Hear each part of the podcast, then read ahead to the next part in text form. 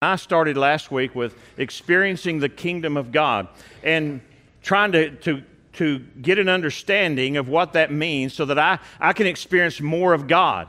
And you know, sometimes our understanding and our thinking needs to be tweaked and adjusted just a little bit. You know what I'm saying? and you know, the, the easiest adjustments come when we make the adjustments ourselves. but now, you know, thinking about all of that back this last year when things were just going so hard, I thought about asking my mom if that offer still stood about slapping me into next year. Because I just, you know, Lord, I need a little help here. Uh, and, and, you know, I, the adjustments came much better when mom and dad didn't get involved, okay?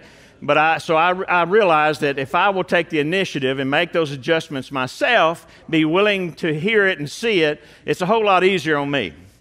And so, you know, the Lord is just so good about helping us to walk through these things. And, and listen, when you're first born again, I mean, everything needs adjusting.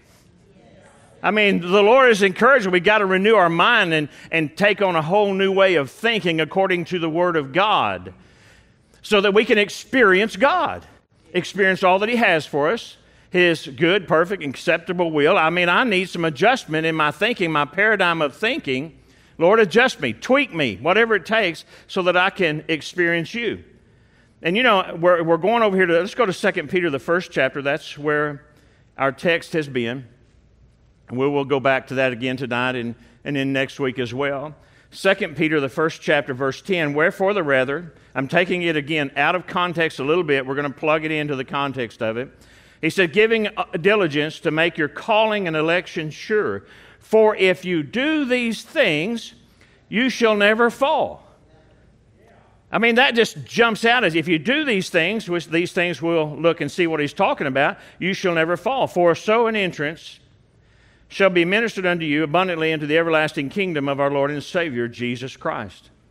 So, you know, I, I think, Lord, I want to understand the Word of God. I want, I want to understand the fullness of what you want me to gain out of this. And when I was talking about the way that we think and the, when we're talking about the kingdom of God, you know, we need to have some understanding. And, I, and when I look and reading the Word, I, I, see that, you know, like the Pharisees and, and the different religious leaders and people of the time that Jesus walked the earth, they had this idea about God's kingdom. And I, I know that probably the, the Israelites, they saw it as the Israel nation would take over all other nations of the world and dominate them, but God had a different plan.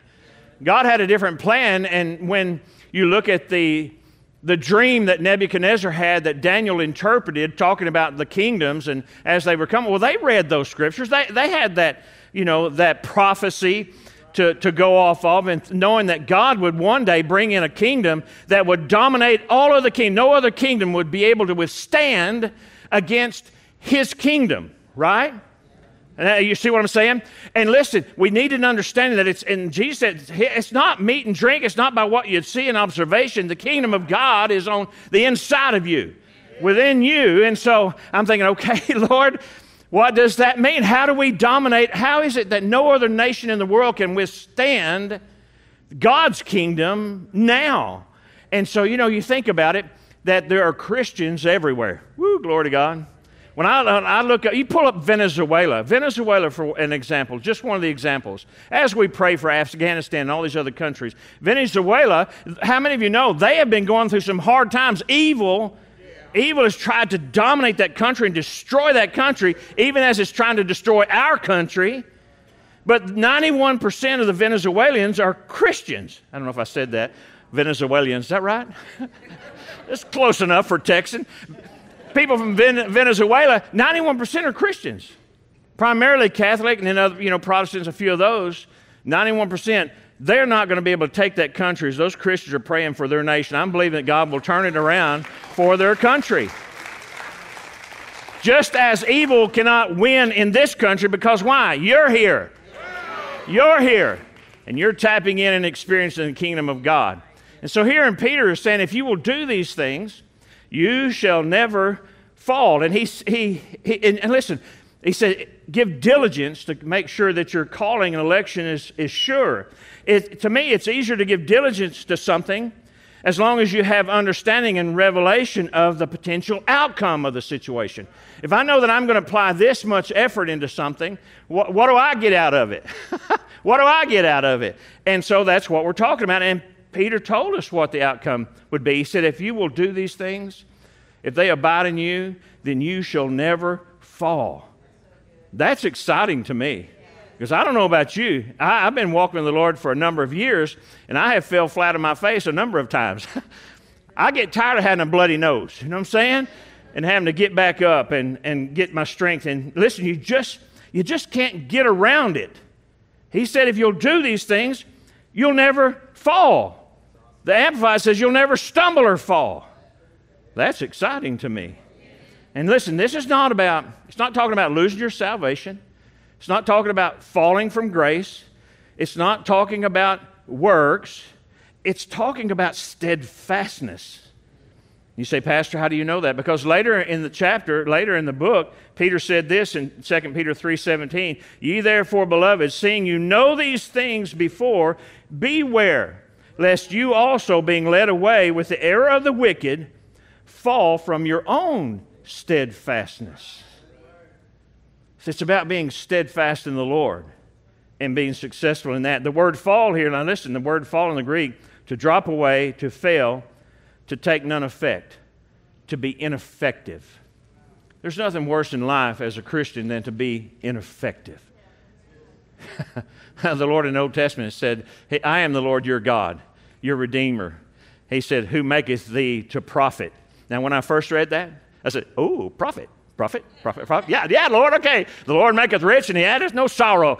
But when I looked at the Hebrew, he said, No, I will teach you how to be beneficial, to be worth something. It's like, whoa. So when I need to understand the Lord, I need to have understanding so that I can actually be worth something in the kingdom of God and in His work. Praise God. So it's talking about steadfastness. And, and I believe that, you know, some of this passage I shared with you, I believe it's referencing going home but I believe it's talking about now. I'm concerned about living. You and I need to be concerned about living.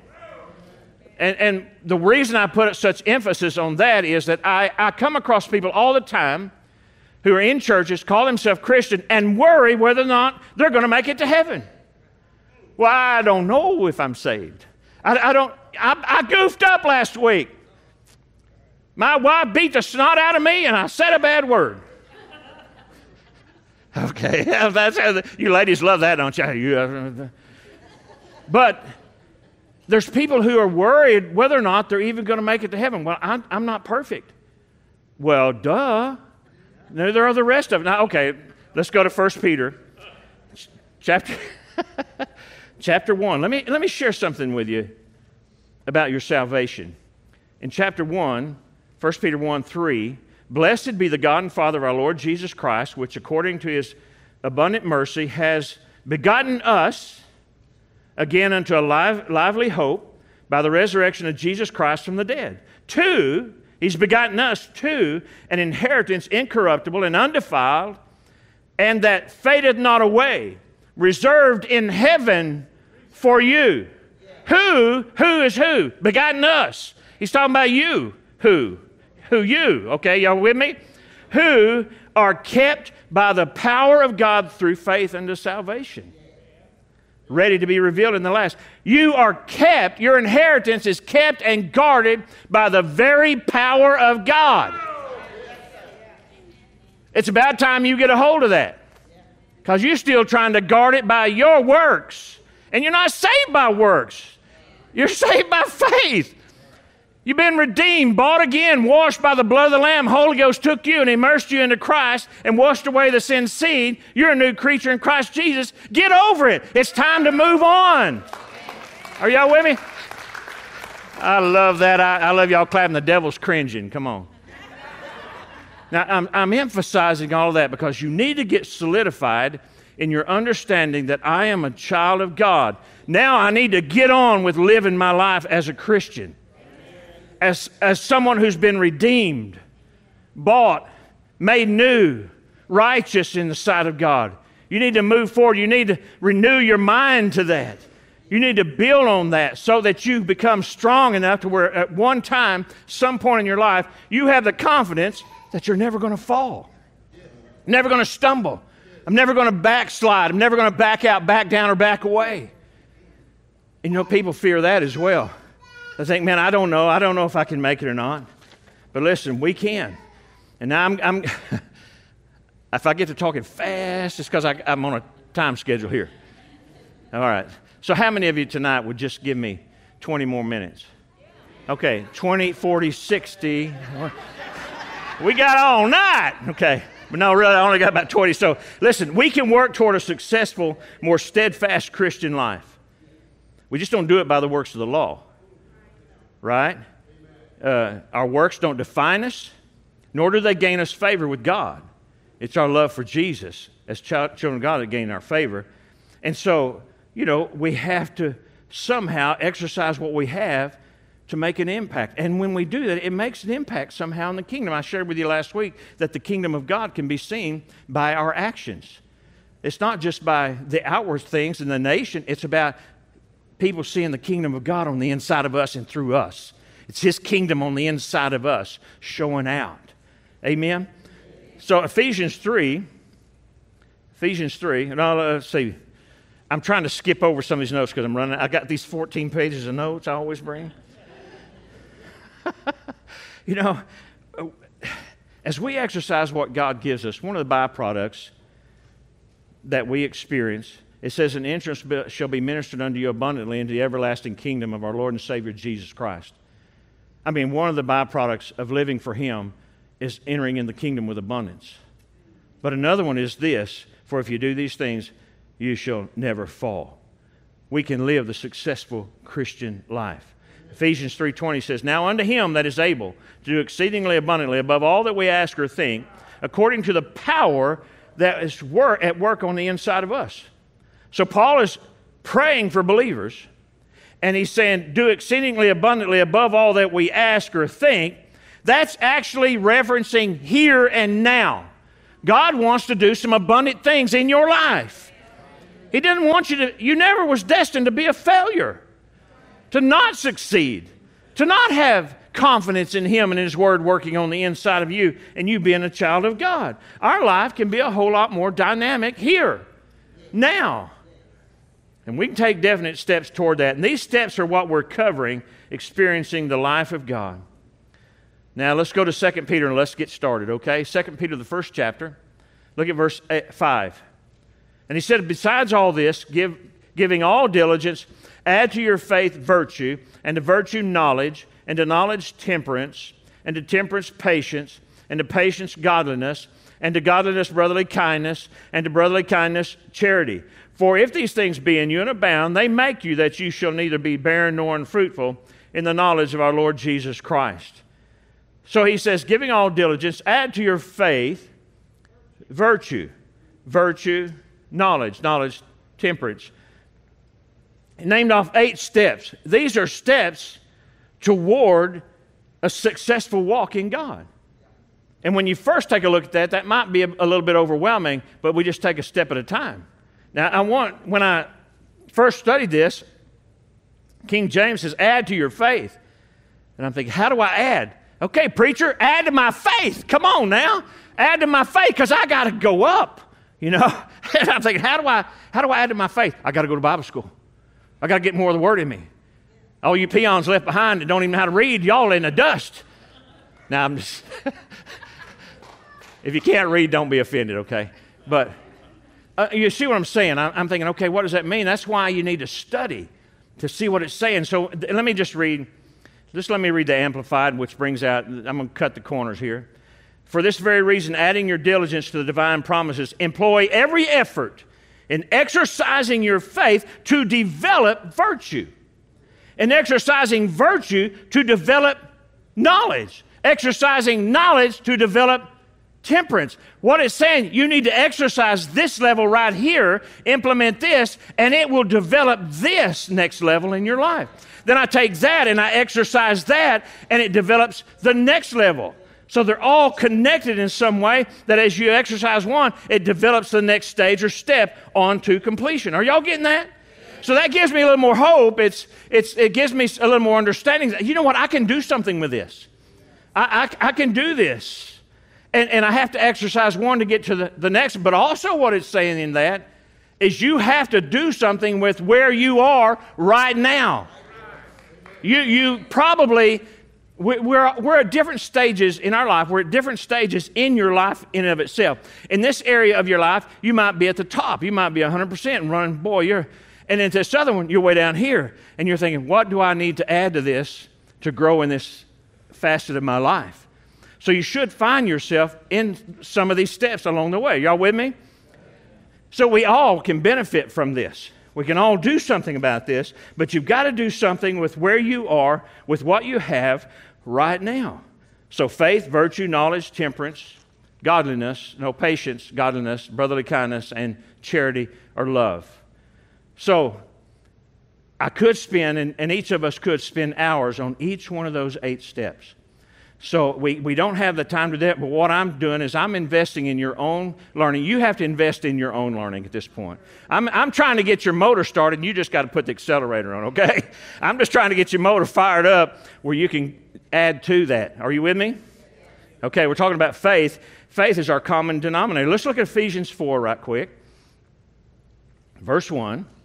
I, therefore, a prisoner of the Lord, beseech you to walk worthy of the calling with which you are called, with all lowliness and gentleness, with long suffering, bearing with one another in love, endeavoring to keep the unity of the Spirit in the bond of peace. There is, now he's talking about the body, dealing with one another in the body, dealing with one another in love, walking with one another. Y'all see what he's saying? He's talking about, I got to get along with you, and you got to get along with me. I got to get along with the guy down the street in the other church that you don't like to go to. Okay, come on. All right. Look at verse 3. Endeavoring to keep the unity of the Spirit in the bond of peace, there is one body and one Spirit. Just as you were called in one hope of your calling, one Lord, one faith, one baptism, one God and Father of all, who is above all and through all and in you all. Now, I taught in our life groups this last semester about, about baptisms and understanding the baptisms. And here it says there's one baptism, but in Hebrew it says there's multiple baptism. There's a doctrine of baptisms, plural.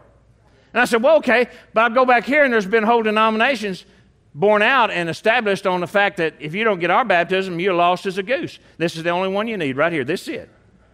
Are y'all with me? And I'm not chasing that rabbit, I'm killing it right here. So, but what I'm saying to you is that these are the things listed that link us all together. Link us all together. There's one body, one faith, one Lord, one God, one baptism that links us all together, one faith. One faith. And what, what I'm trying to get at with that, that is that faith is the common denominator that we all have. We all have that. And if you're here and you have asked Jesus Christ into your heart, you have exercised faith to get saved by. That means you have faith.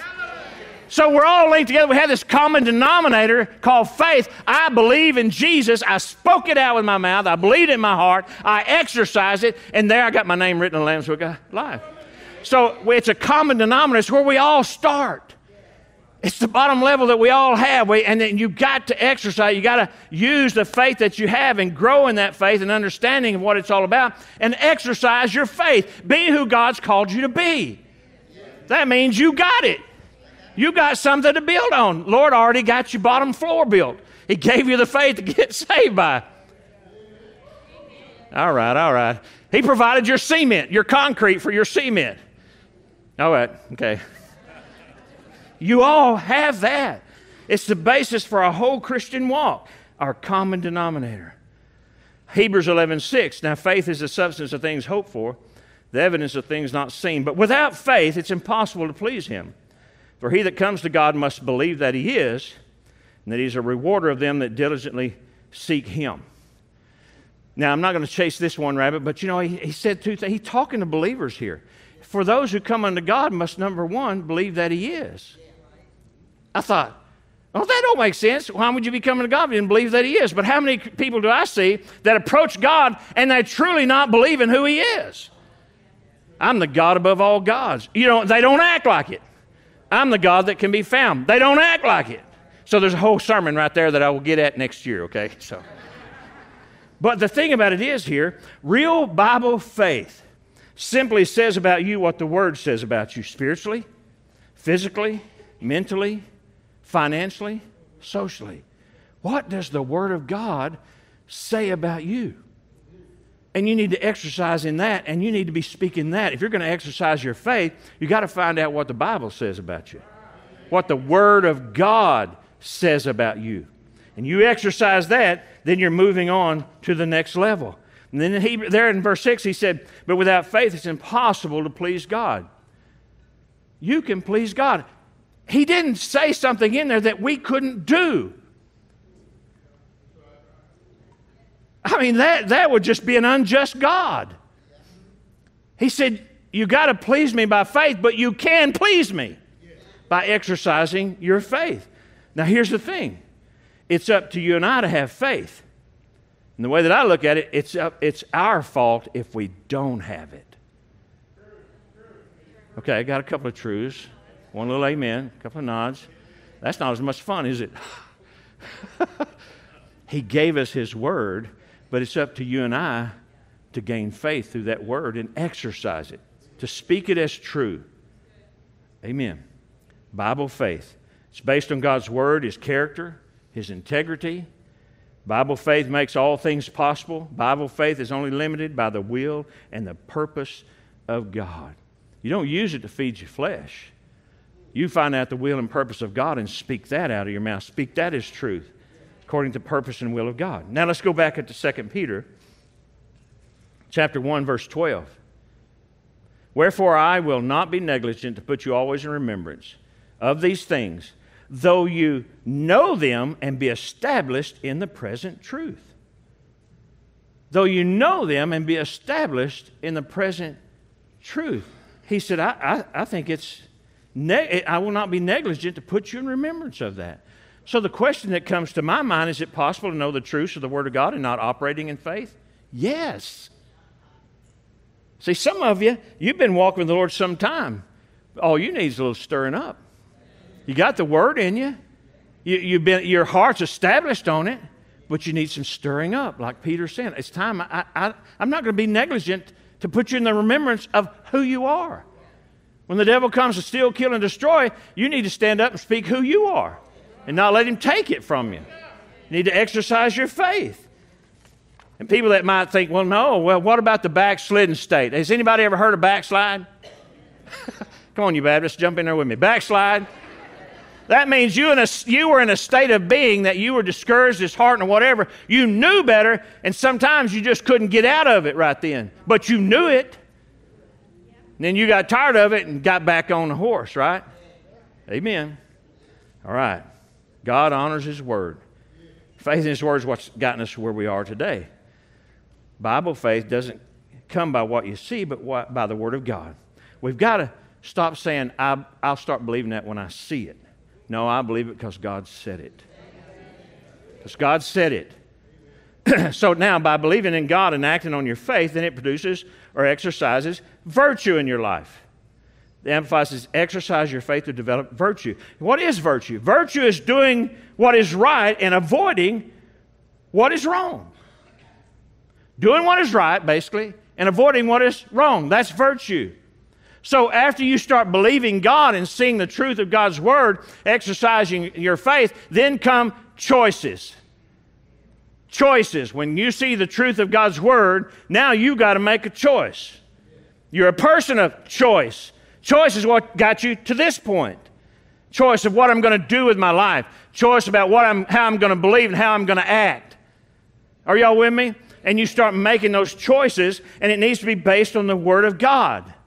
Choices in your job. How are you going to act in your job? Man, I was working in the oil field when I got filled with the Holy Ghost and truly made Jesus the Lord of my life. Anybody know anything about oil field? Uh, that's some of the roughest crowd around. I grew up around the oil field. But when I gave my life to Jesus, I realized I can live my life out there just like I live my life in here. And I made a choice to do that and to live for the Lord. So Micah 6 8, wherewith shall I come before the Lord and how myself before the high God? And bow myself with high God. Shall I come before him with burnt offerings? With calves of a year old, will the Lord be pleased with thousands of rams or with ten thousands of rivers of oil? Shall I give my firstborn for my transgression, the fruit of my body for the sin of my soul? He has shown thee, O man, what is good and what doth the Lord require of thee. He's shown you to do justly, love mercy, and walk humbly before God. Sacrifices to please God? No. No. I can't be doing it by works alone. I do the works because of my heart, not the works to keep my heart right before God. Are y'all with me? To do justly, love mercy, and walk humbly before God. So you exercise your faith to develop virtue. Choices founded on, established on the Word of God and the relationship that you have with God. And listen, it doesn't matter if you're starting your work, your walk with the Lord, I mean, just starting out, or you're trying to get it right. It's never too late to make some quality, life changing decisions it's never too late. It's never, I was so proud of my brother that's here, you know, that when we had the baptism service, he said, mm, I'm in, man, I'm in. And he had great boldness and courage, and stepped up and said, I'm going to be baptized because I believe in Jesus. Brother, I'm proud of you. And so, you know, I just think it's, it's never too late to make these quality, life changing decisions. And listen, you don't have to know everything about the Word of God, but operate on what you do know. When I went to Bible, before I went to Bible school, Kathy and I were out in West Texas. We were praying for the sick, and the sick were being healed. Legs were growing out, cancer's being healed, and blind eyes were seeing. And man, we had great signs and wonders. I went to Bible school and found out how ignorant I was and thought, I can't have no faith. I'm, I'm as ignorant as a day is long. That was wrong. Y'all with me? I just grow in those things. So you don't have to know everything, just make some decisions and choices. So our attitude is going to dictate our success in these times of proving that come to us. And you will have times of proving. So, what will your attitude be? Will you have virtuous attitude based on the Word of God? And listen, if you'll please God in your faith, you'll please Him in your decisions. Amen? Let's go to the third one. Your attitude of commitment, I mean, you got to have that before you start building. The third one is knowledge. And listen, it's not about memorization. It's not about memorization. It's a revelation. I remember Kathy. Kathy, when, when we got married with the Lord, Kathy was way up there and I was way down here. I mean, I, I had a good mentor, you know, to grow by, to help me, pour into me. But I remember Kathy telling a story of her upbringing in her little church where the women would sit around and gossip. And they just tell all these stories. And that was just the way it went. All these, and they were older women, grown women, grown adult women. And Kathy thought, well, that must be right. They're doing it. You know? And I read a sign the other day said, uh, I'm not going to repeat gossip, so listen up the first time. that might have been their attitude. and then Kathy, as she grew, began to get into the Word of God and, and discovered by the Word of God that's sin. That that was sin. And it changed her. It radically changed that that's not right. I'm going to I'm going to love God and do what is right. And it's not right. It was a revelation, knowledge, understanding that changed who she was. So as you grow in the knowledge of the Lord, it's not just about memorization. Galatians 4, excuse me, before you Gentiles knew God, you were slaves of so called gods that you, you, did not even exist. And now that you have found God, or should I say that now that God's found you, why do you want to go back again and become slaves once more to the weak and useless spiritual powers of this world. When we go to 2 Peter, the first chapter, it says, Grace and peace be multiplied unto you. How many, how many want grace and peace multiplied in your life? I do too. He's saying grace and peace can be multiplied. You mean that I can get more of it? Yeah. Well, then I want all I can get. Grace and peace be multiplied, multiplied unto you through the knowledge of God and of Jesus our Lord according as his divine power has given unto us all things that pertain to life and godliness. Everything you need has been provided for you. Everything that pertains to your life and godliness, your spiritual life and your natural life, God has provided for. But how many of us don't realize that? He said, through the knowledge of him that hath called us to glory and virtue. When you begin to have the revelation and understanding of God's promises, God's gifts, that's a whole level of knowledge that you need to start exercising so that you can grow thereby. So you're going to exercise this knowledge to go to the next level. Are y'all seeing that? And, and, and that came because I started speaking the Word of God. I started walking in my faith and believing I'm a child of God. And I began to make choices to follow God. And then God began to reveal truth to me. And I began to exercise knowledge so that I could go to the next level. They're, they're connected in that way. Oh, man. Life transformed comes through the mind. So what we got to do is just make up our mind, right? And each one of these levels, you're going to see, each one of these levels are transforming. They bring transformation to who you are. Now, the last level, and I've, I've got to hurry there, is temperance. Temperance, I'll read the definition, and then I'm going to share with you one of the best examples of my understanding of this that the Lord showed me, okay? Here's the definition of temperance moderation in action, thought, or feeling, self restraint.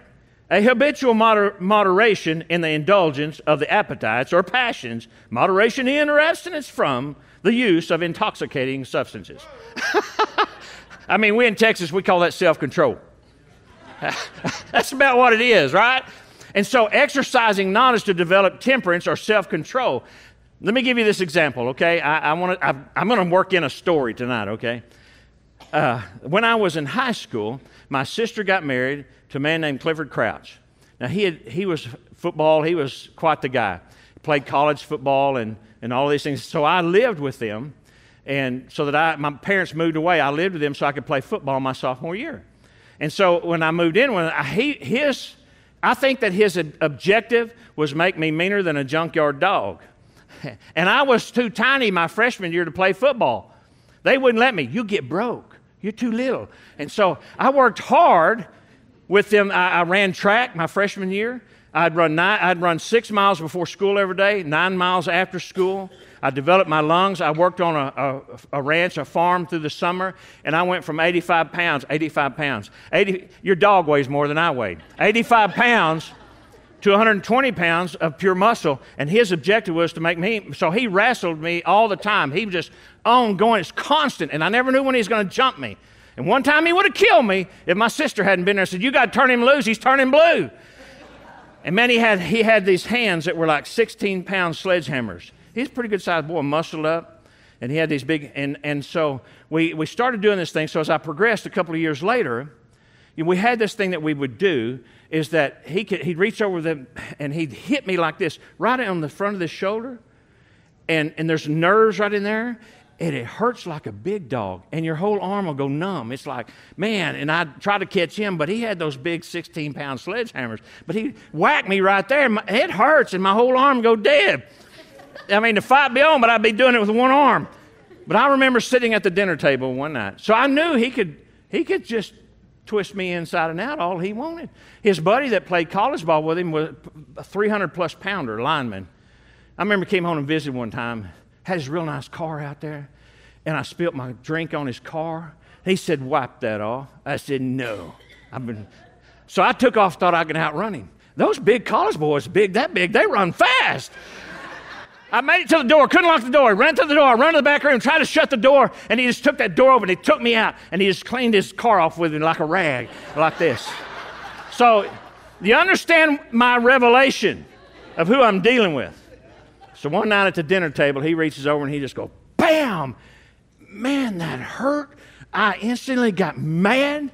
He said, "Boy, this is pre-Jesus. Boy, don't you get mad at me. I'll whoop your and, I, you know what? I had knowledge that contributed to self control. I knew he could do it. And I had suddenly I said, okay. I mean, temperance went out the door.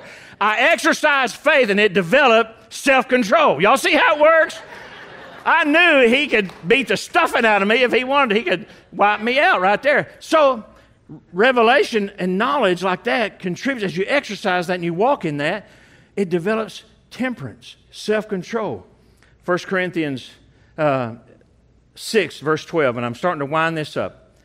Temperance, listen, it's just a part of Christian life self control. Amen. Uh, Proverbs 29 18, just throw this in there. Where there's no vision, the people perish. Where there's no revelation, the people cast off restraint. 1 Corinthians 6 12, all things are lawful unto me, but all things are not expedient.